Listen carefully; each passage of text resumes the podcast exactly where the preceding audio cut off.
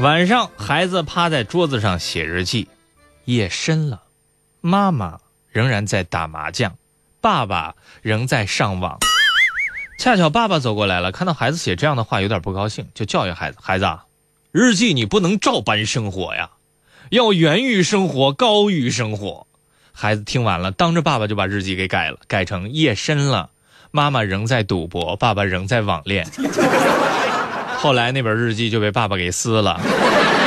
爸爸慈祥地说：“爸爸，给你换个日记本吧，这回你想好了再写。”生活不止眼前的苟且，还有诗和远方。你想过什么样的生活？一个年轻小伙有他自己的想法。一个小伙儿尝试了各种生活方式后，放弃了一个年收入几十万的油田工作，回到土地间，创办了古民家庭农场，还做起了逍遥的农场主。他叫做林根，来自陕西咸阳，一九八七年出生。林根下决心做农场主呢，是来源于这样一个契机。当时呢，他下班回家，路过了一片长荒了的田地，于是萌发了这样的想法。接着呢，他就说服家里人支持他的决定，并且拉上了他的新婚妻子，挨家挨户的给乡邻们做思想工作。一番辛苦，他终于承包了三百四十五亩地，种起田来。可是，二零一四年四个月的辛勤劳作的结果却是损失十五万。面对失败，林根没有放弃，他总结经验，向农业专家请教，下决心要做一个现代化的农场主。经过几年的奋斗，林根的农场形成了机械化管理。找准商机，供应了许多家马场的饲料，并且他的现代化农场还成为了当地的一道景观。林根说：“现在许多年轻人把城市作为创业的首选，他觉得呢，在互联网时代城乡一体化的背景下，只要肯学习、踏实肯干，到哪儿都能创业成功。”他很喜欢农村的这种乡土味儿。他说：“他要做好一位现代化的农场主，过自己想要的生活。”我知道大家都不是势利的人，但是以后如果有人对你说他要回家种地了，一定要搞好关系。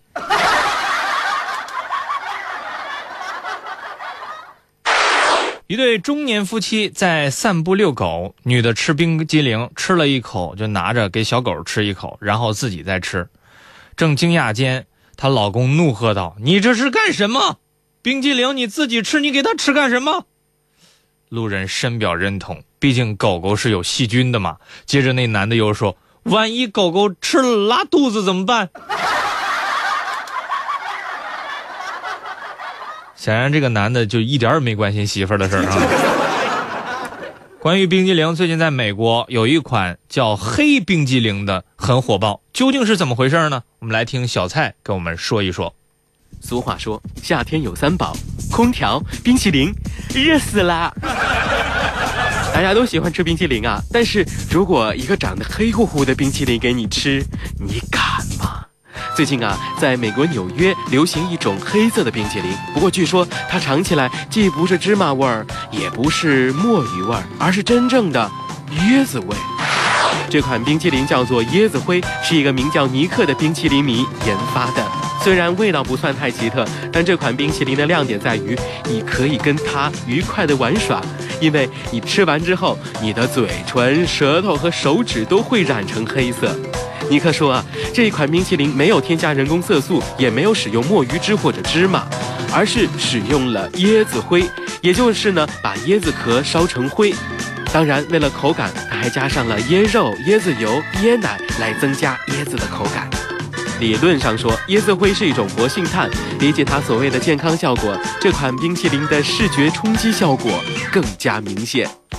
其实仔细想想，黑冰激凌算得了什么？在当下的季节，温度越高，像冰激凌这种东西，我们完全可以不挑口味。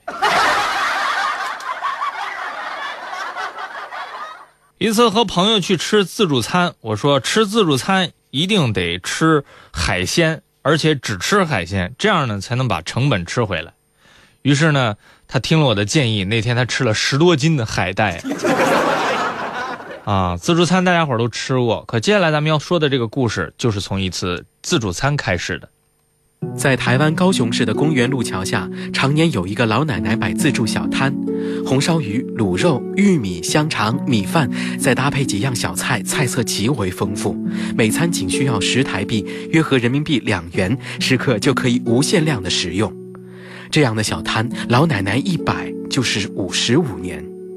老奶奶名叫庄珠玉女，因为早年间穷苦的码头工人曾经帮助过她，老奶奶便开始了她的爱心自助餐，一日三餐全靠她一人操办，而且不收食客一分钱，一天喂饱的人数不少于两百人。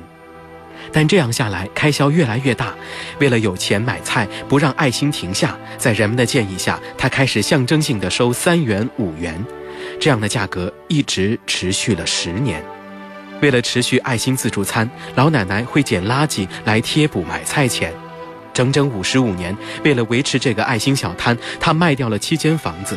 他经常跟几个子女说：“有机会帮助别人，这是他几辈子修来的福德。”二零零五年，被病魔击倒的老奶奶没能再站起来，九十六岁的她永远离开了她的小摊。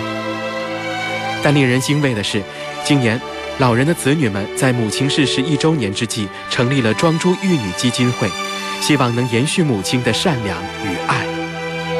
或许我们没有强大到足以改变世界的力量，但在社会的小角落里，却因为你我的善良而变得更加美好。在这里，我不想多说什么，我相信大家只要有机会，也会去传递这份爱和善良。我只想说，你们每天都坚持听节目，这对于我来说就是爱和善良。